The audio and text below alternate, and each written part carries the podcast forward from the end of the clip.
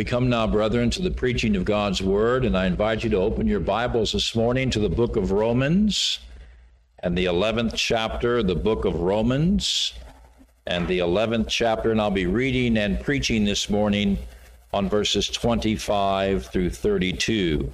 Romans chapter 11, verses 25 through 32, as we continue in our series, of the book of Romans. I invite you to read along silently as I read aloud this morning. Here the Apostle Paul writes, Lest you be wise in your own sight, I do not want you to be unaware of this mystery, brothers. A partial hardening has come upon Israel until the fullness of the Gentiles has come in and in this way, all Israel will be saved. As it is written, the deliverer will come from Zion. He will banish ungodliness from Jacob. And this will be my covenant with them when I take away their sins. As regards the gospel, they are enemies for your sake. But as regards election, they are beloved for the sake of their forefathers. For the gifts and the calling of God are irrevocable. For just as you were at one time disobedient to God, but now have received mercy because of their disobedience, so they too have now been disobedient in order that by the mercy shown to you, they also may now receive mercy. For God has consigned all to disobedience, that he may have mercy on all. Let's pray. Our God and Father, we thank you for your word today, and we ask now for the work of the Holy Spirit that He would guide us as we look at this portion of Scripture, an important passage of your word, and we would ask that He would be our teacher, that He would guide us in this truth, and that He would help us to apply the words of this text this morning in such a way to our hearts and lives that we would bring honor and glory to you. For we ask all these things this morning in Jesus' name. Amen. Brethren, we've been considering for a number of weeks now God's purposes for his people Israel, and especially in light of the fact that Israel has failed to obtain what she was seeking, which was a state of righteousness based on her works rather than upon faith in the gospel. For in her stubbornness and arrogance, Israel refused to believe the glorious gospel in an effort to establish her own righteousness. And in doing so, she demonstrated both the folly and the foolishness of trying to accomplish through her own works that which only Christ can give to his people through the gift of faith in himself. So Israel's failure to obtain what she was seeking is not only an object lesson in what not to do and how not to approach the pursuit of righteousness, but is it is also instructive to us on what we must do in order to be truly righteous. And that is to be found trusting in the righteousness of Christ alone and not in ourselves. And of course, many of the Gentiles who we have been focusing on in recent weeks understood this spiritual principle according to Romans chapter 9 and verse 30, and they were enabled by the grace of God to obtain the righteousness of Christ, which is by faith. And in doing so, the Gentiles became as a wild shoot grafted into God's olive tree and the focal point of God's redemptive purposes in Paul's day, as well as an instrument in God's hands to get Israel's attention and to provoke her to jealousy. And so there has been and there still is a sense in which the riches of God have been transferred to the Gentiles through the gospel, Romans 11 and verse 12. And Israel has been impoverished and weakened through her disobedience and her unbelief. For in rejecting the gospel of Jesus Christ, Israel has experienced grave consequences. And yet, Paul's goal here in this 11th chapter of Romans, especially in our text this morning, is to emphasize that God's redemptive purposes are far grander and far more complex than we first imagined. And that within these purposes are divine mysteries. Divine mysteries. In fact, we would expect that some aspects of God's redemptive purposes would be mysterious, wouldn't we?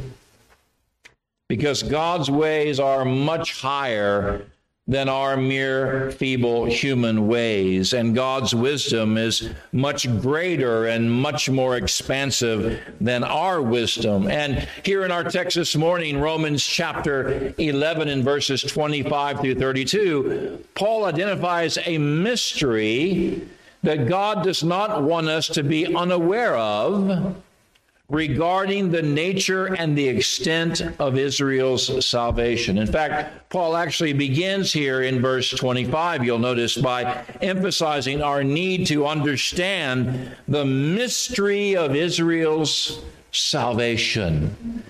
The mystery of Israel's salvation, lest we be wise in our own sight. For there is a serious danger in knowing too little of divine things, which is why we must be searching the scriptures every day. There's danger in knowing too little of divine things. There's also the possibility of becoming too haughty and too high minded if we think that we know everything when in reality we know very little. So, Paul starts here by reminding us that in order to be wise on matters relating to Israel and her salvation, we need to understand one mystery in particular which was no doubt hidden or previously misunderstood. And let us notice that this is a, a family mystery, if I can call it that, a, a family mystery or a mystery intended to be known and appreciated among believers, especially among members of God's family. For Paul writes, I do not want you to be unaware of this mystery, brothers. Notice that. Brothers. And of course, Paul adds the address brothers here in the middle of verse 25 because this is a mystery that can only be appreciated by brothers and sisters in Christ. Furthermore, it is a mystery that, when properly understood, also unites brothers in Christ as both Gentiles and believing Israelites comprehend the fullness of its meaning. And then Paul reveals the content of this mystery here in the rest of verse 25. Notice what the content of the mystery is, and that is a partial hardening has come upon Israel until the fullness of the Gentiles has come in. And needless to say, the revealing of this mystery and its meaning helps to explain several things. First, it helps to explain what has come upon Israel in terms of her receptiveness, or better yet, her lack of receptiveness to the preaching of the gospel. For Paul makes it very clear here that a partial hardening has been Israel's hindrance.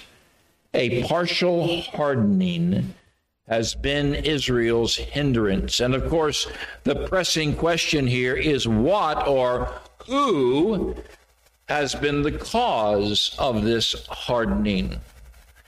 And although Paul does not express it here in verse 25, Paul makes it plain elsewhere, such as in Romans chapter 9 and verse 18, that the one who hardens men in their sin and rebellion is God. And of course, he does so as a judicial process in which he hands people over to their own stubbornness And no doubt this is what Paul is referring to here in verse 25 of Romans chapter 11. For in the case of Israel, Paul is revealing here that God gave Israel over to the rebellion and to the stubbornness of her own heart as a means of chastising her, as a father does his own children, and as a means of withholding his comforts and graces from her. For there was no way that Israel's open rejection of Christ and the gospel could go unnoticed and unpunished. And So, just as in the days of the Old Testament, when Israel was left to her sins and she had to endure the consequences of her stubbornness and rebellion for an extended season, so has Israel thus far been hardened under the gospel so that God's justice might also be evident. Secondly, digging a little deeper here, this statement from Paul in verse 25 helps to explain why some Israelites were actually receptive to the gospel while others were not. For Paul indicates here in verse 25 that Israel's hardening is not universal, but rather it is only partial. Notice that. Her hardening is not universal, but it's only partial. And of course, this is confirmed by the fact that there are still a remaining remnant within Israel, as we discussed several weeks ago. Furthermore, we have every right to expect that Israelites who are among the elect remnant will continue to be saved until God's purposes are fulfilled.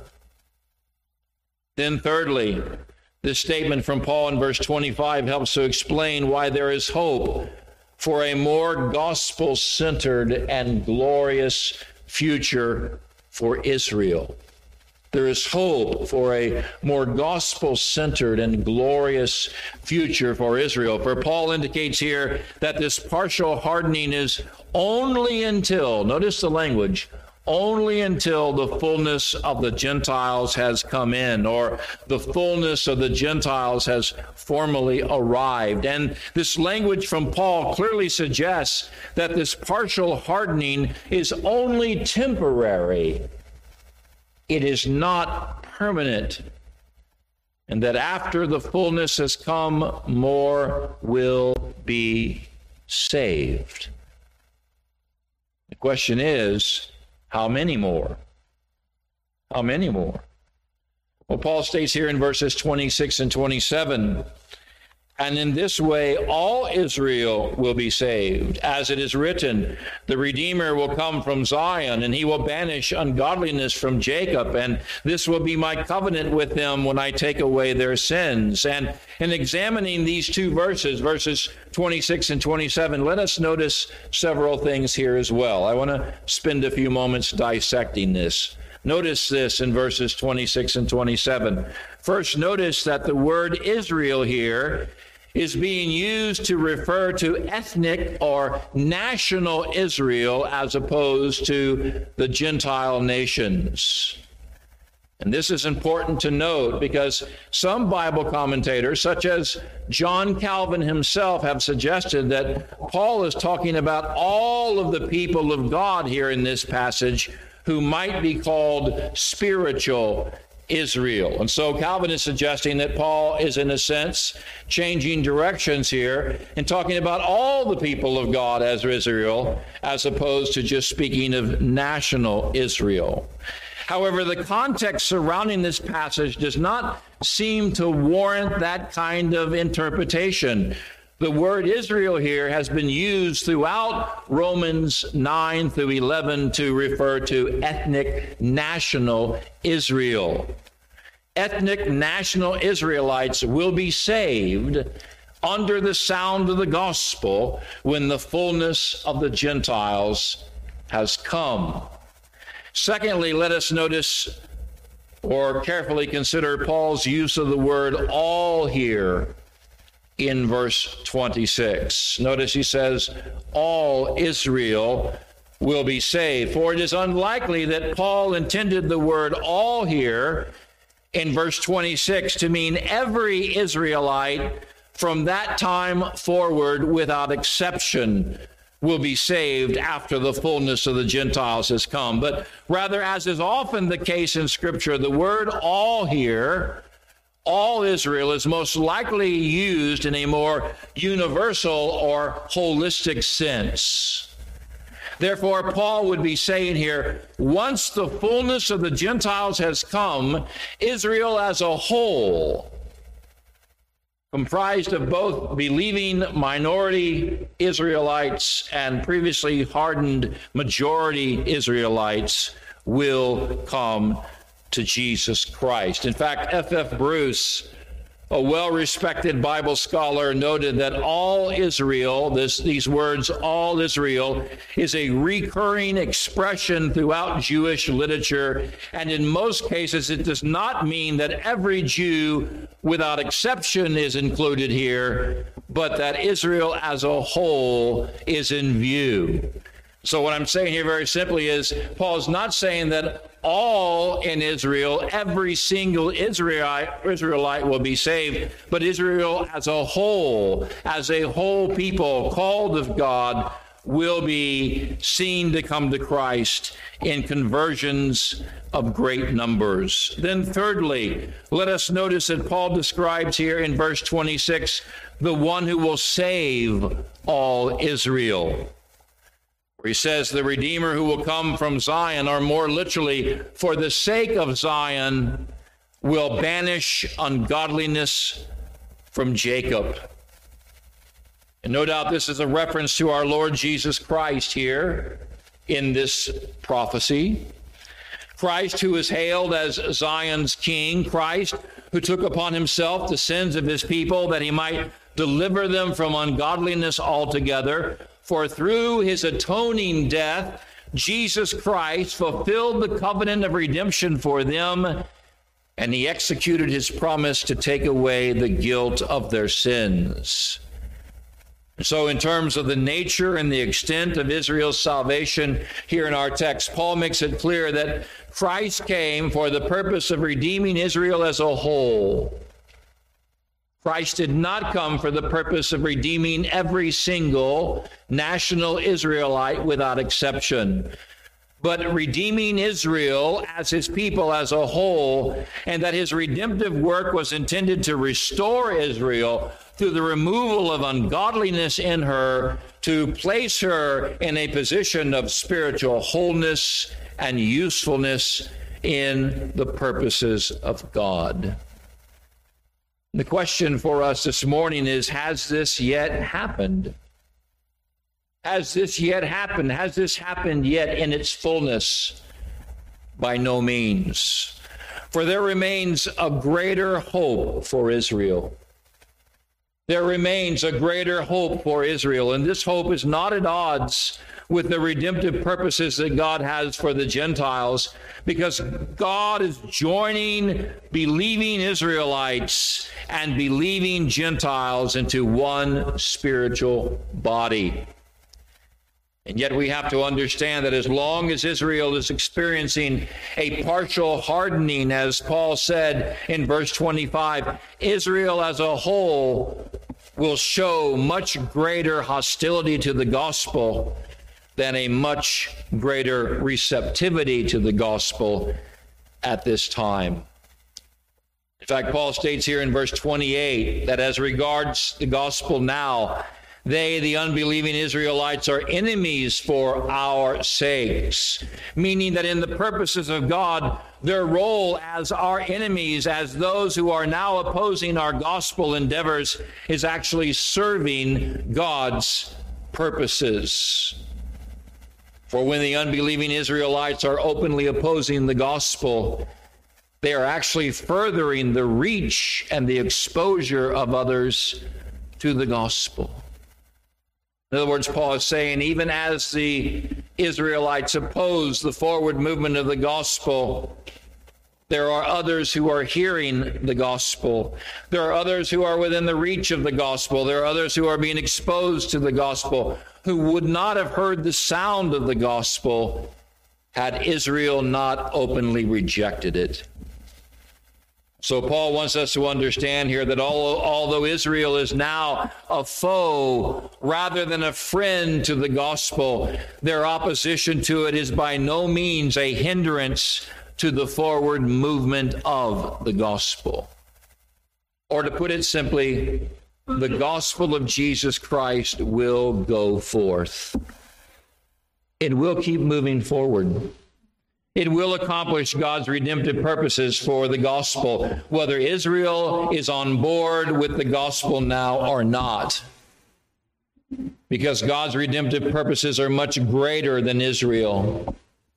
And those who now accept the gospel do so under the power of the Holy Spirit, which is much more powerful in promoting the success of the gospel than Israel is in opposing the gospel. And yet, while Israel is an enemy for our sake, notice that. Notice what Paul says Israel is an enemy of the gospel for our sake now. We must not forget that regarding the election of God, regarding God's sovereign choice of a godly remnant for himself, Israel has a beloved place in God's redemptive history. Israel has a beloved place in God's redemptive history, and it, it should not be forgotten.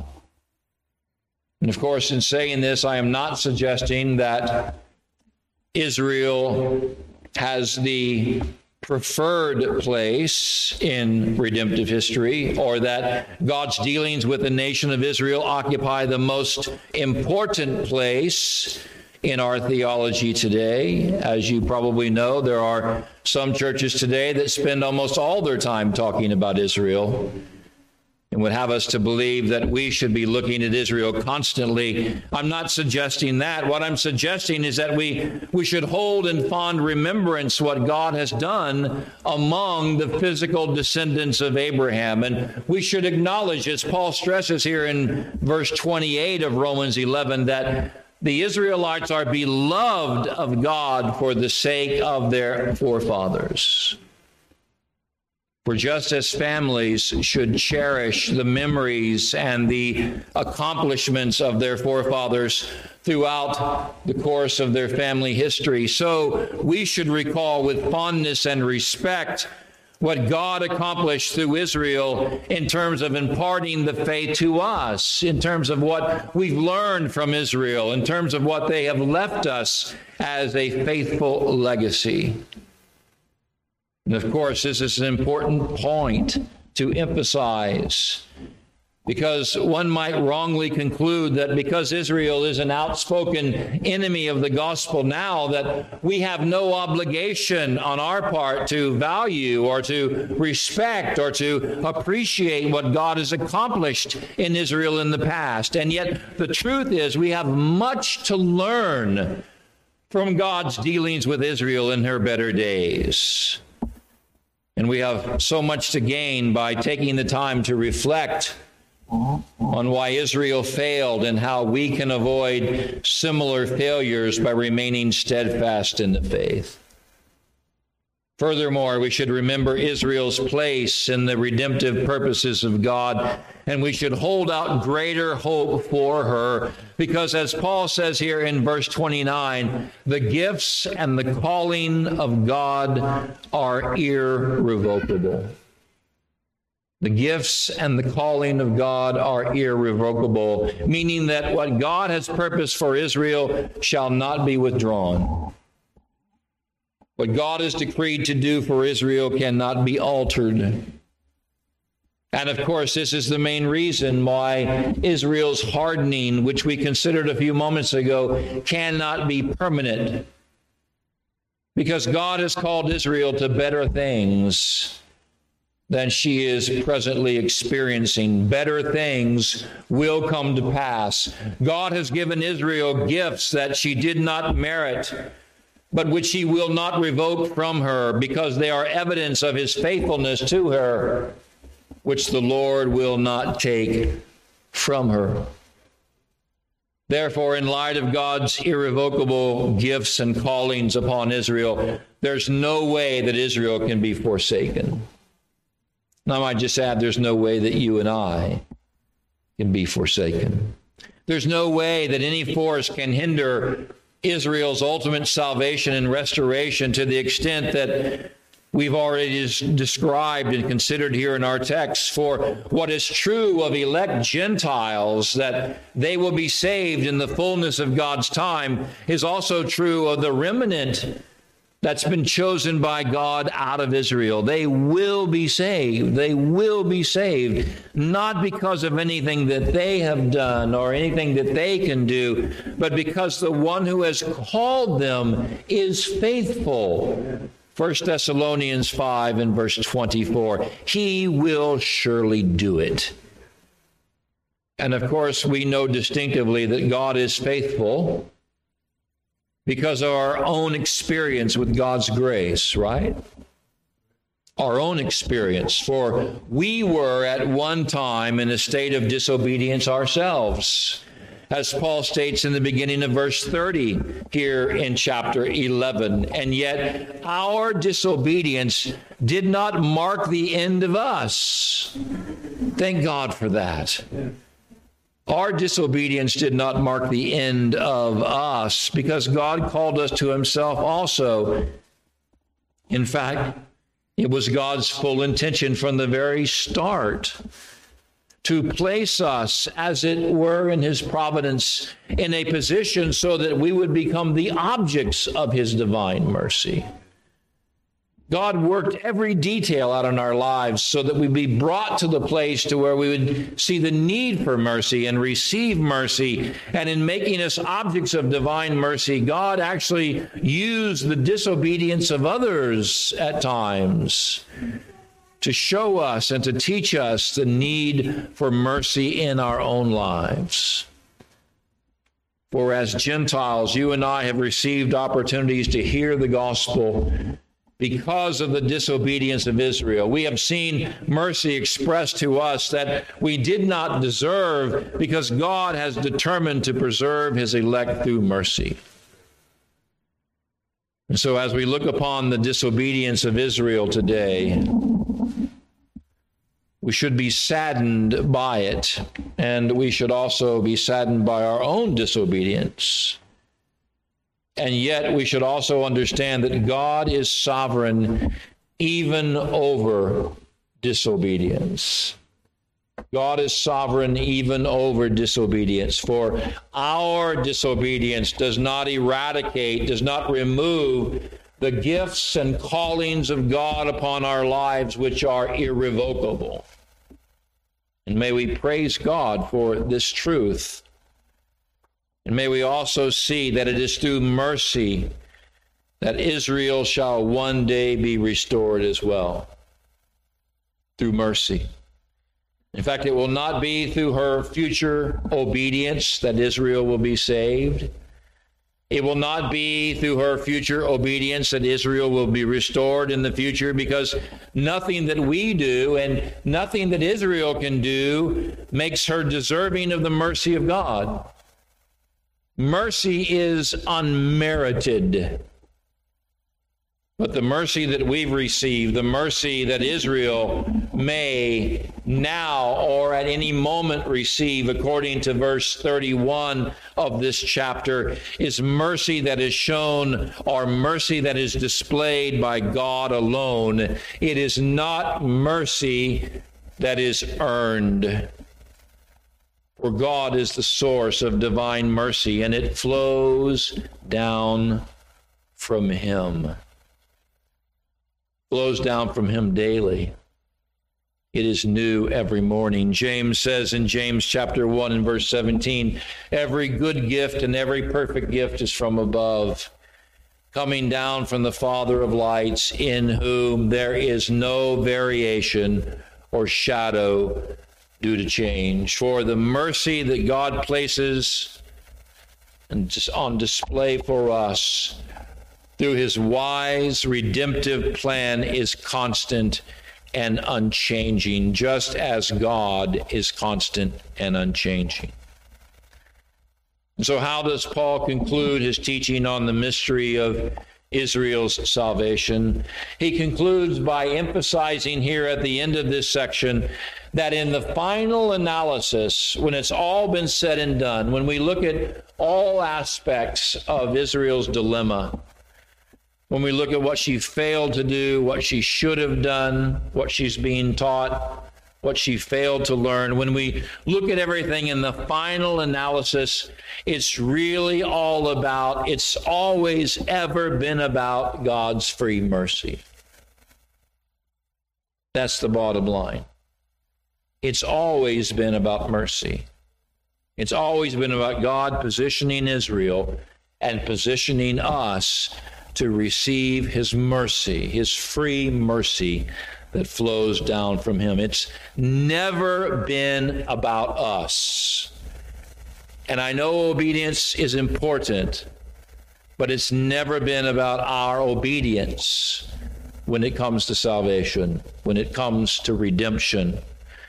Paul makes this clear here in verse 32 of Romans 11 that God's redemptive plan has always been to confront us with the reality of our disobedience first.